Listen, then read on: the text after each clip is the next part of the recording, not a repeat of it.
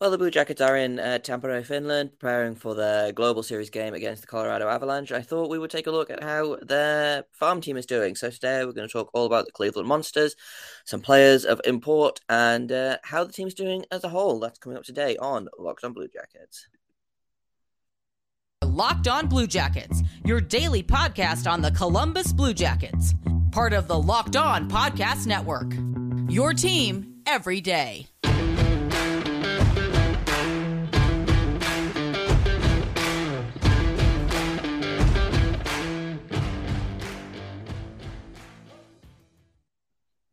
Hello and welcome to Locked On Blue Jackets, part of the Locked On Podcast Network, your team every day. I am, as always, your host, Jay Forster, here to bring you news, stories, uh, updates, and everything else that you could possibly want about your favorite team and mine, the Columbus Blue Jackets.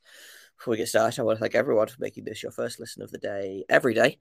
Locked on Blue Jackets is free and available on all podcast platforms and also over on YouTube. So, uh, like and subscribe if you're enjoying it. Uh, if you hit subscribe, then you get notified when episodes go live. It helps you out, it helps me out. Everybody wins. And uh, I appreciate you. Even if you haven't subscribed, I appreciate you, but I would appreciate you more if you did. No, that's uh, I appreciate all my listeners all watchers. But um, let's talk about the Cleveland Monsters because they're doing a heck of a lot better than the Blue Jackets. And uh, on Monday, we talked about a couple of players that are having pretty good starts to the season for the Monsters. So I thought we would uh, take a look at those guys, take a look at the team as a whole, um, and then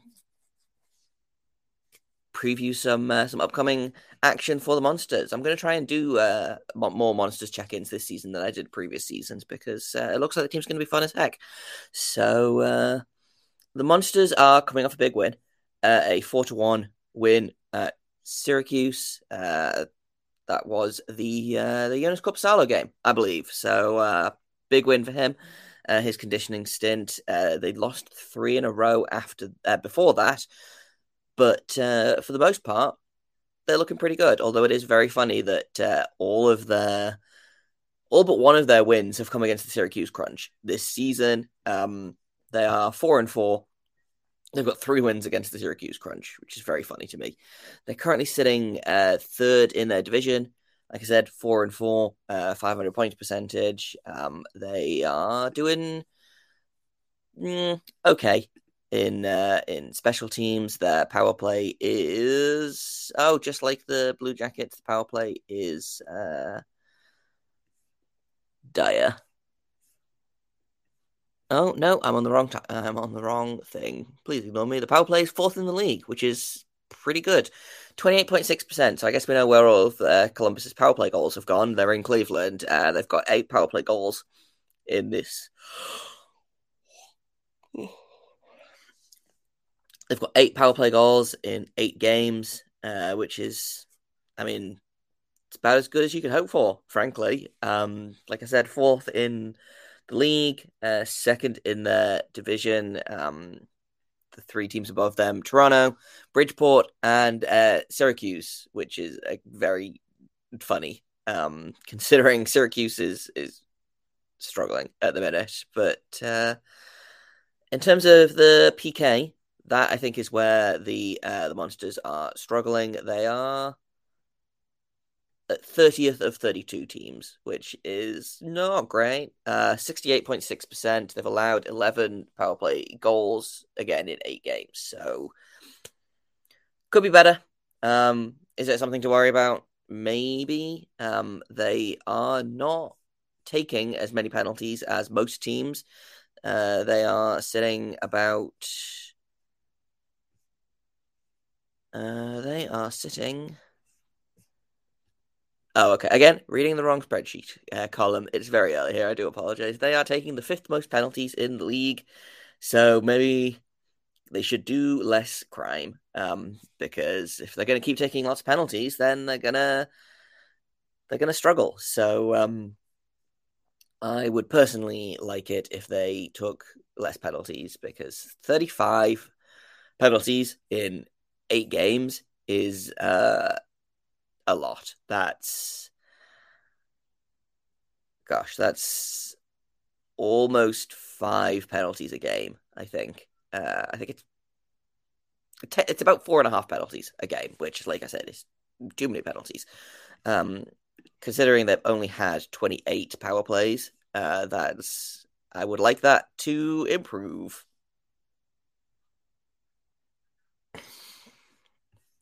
But for the most part, I think the monsters are doing okay. Like I said, uh, four and four, 500 hockey for the month of October is uh, is not terrible. Um, tough, uh, tough week last week. Uh, lost to Lehigh Valley, lost to Wilkes-Barre Scranton, and lost to Utica. Um, although, in fairness, Wilkes-Barre Scranton is currently sitting at the top of the league, so I don't feel too bad about that loss.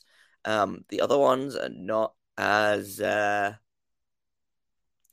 not as impressive. Uh, losing to Utica, who were a powerhouse last season and are two and three this at this point of the season, and High Valley are two, four, and one. So two teams at the bottom of the standings. Uh, the Monsters, I think, can really do better.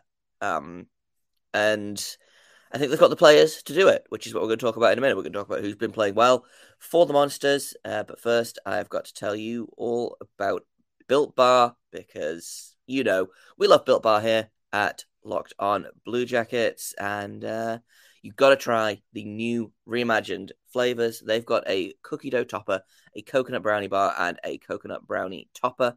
They've got white chocolate peppermint granola. It's built to take on the granola bar, so it's more filling, and it's still super tasty. And because it's Christmas, they've got candy cane brownie and puff. Built puffs are like biting into the universe's most delicious cloud. Uh, if you haven't tried built bars before, they are the best tasting protein bars ever, ever. Like they're better than most candy bars. They are covered in 100% real chocolate. They've got 17 grams of protein and only 130 calories. If you try them, it's going to change your life. Like, I'm not kidding. Um, the magical, wonderful time after you've tried a built bar is so much better than the life you were living before. Uh, and you're probably wondering which which of the new flavors is my favorite, and that's kind of an unanswerable question because they're all so so good. And because they're all different, you can order a mixed box. You can try all five flavors for yourself uh, as we come into the holiday period. You gotta try Built Bar, and here's the best bit: you can get 15% off your order right now by using the code Locked On 15 at built.com. Once again, that is 15% off your order at built.com with the code locked on 15 L O C K E D O N 1 5. Run, don't walk. So we talked a little bit about some players that have been succeeding for the Monsters uh, this season. Um, some surprises, some not surprises. Uh, I think Emil Bemstrom is the biggest uh, surprise, I guess, because um, I thought he really struggled last season. Uh, but he's at 11 points in eight games, five goals, six assists. Uh, two of those goals are power play goals. Really impressive. Uh, he's shooting at Oh no, he uh, has he has a fifty percent. I thought he had a fifty percent shooting percentage. That's uh, not what's happening. Um, but he's sitting at one point three eight points per game.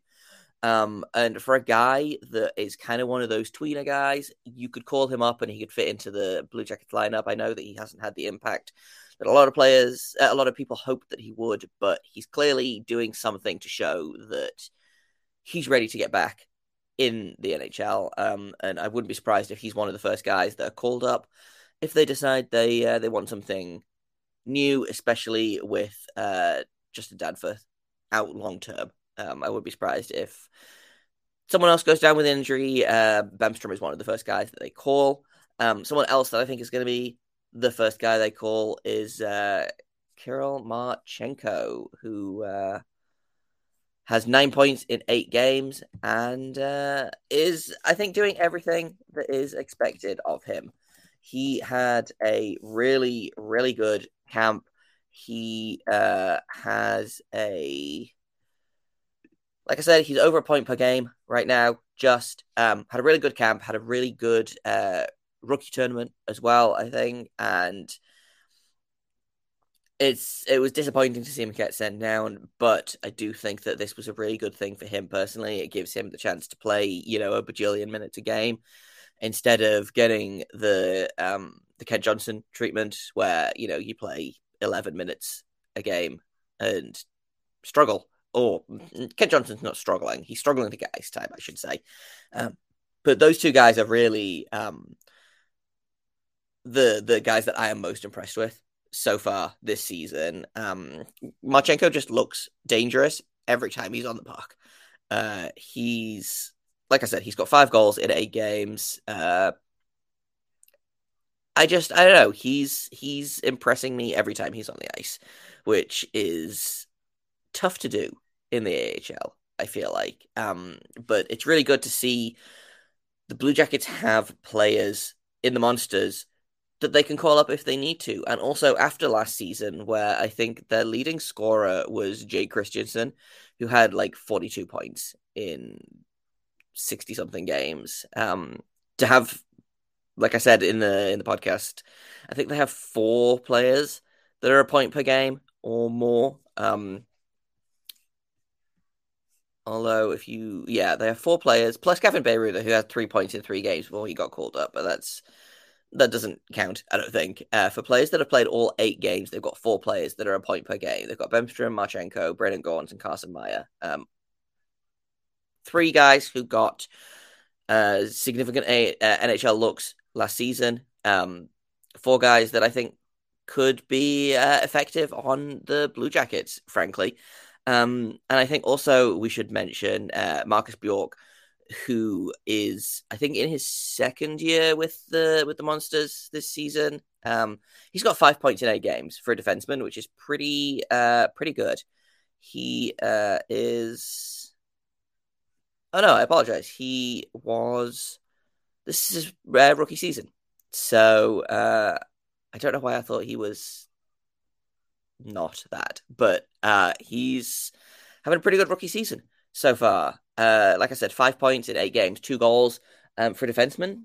Really, really good. Uh, he's shooting at about 15%, which is probably pretty sustainable. Um, but yeah, he's on pace for, I think, you know, like a 20 goal season for, for a defenseman, which it's early still, but that's, I don't know, I think that's pretty impressive. I like Marcus Bjork a lot. I liked him in the preseason um, and in training camp. So the problem with Blue Jackets defensemen is there are 700 of them. Um, and so it's tough to look at any of them and be like, well, they're going to get called up because unless I'm going to knock on wood, unless um, someone like Andrew Peeke goes down long term, I think it's probably a case of this is the defense core that Blue Jackets have this season. I don't think there's there's just not room to call anyone up for whatever reason. They're not going to sit Branson and Bean um, unless things go really, really poorly.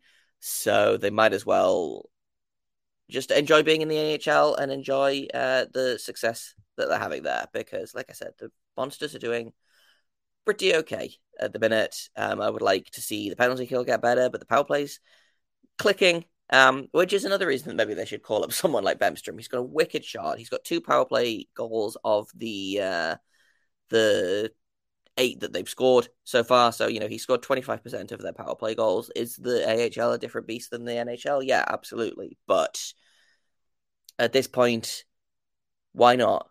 You know, they've got to do something. They've got to change something. I don't think Emil Bemstrom is the answer to all of the Blue Jackets' problems, but why not try? Obviously, you know, it's tricky at the minute. They're in Finland, so uh, no one's getting called up for at least a couple of weeks um, until they get back. I think their games this weekend, and then I think their next games are the weekend after that. So um, we'll see. Maybe we'll uh, maybe we'll see someone get called up. I kind of hope so. Um, I would like to see that happen. Uh, I think it would be. I don't know. I just think it would be fun. Um, I have no real real logic for that. I just I think they should call uh they should call Bemster up. That's I think that's my choice. They should call Bemster up. Uh, I think leave Marchenko down there.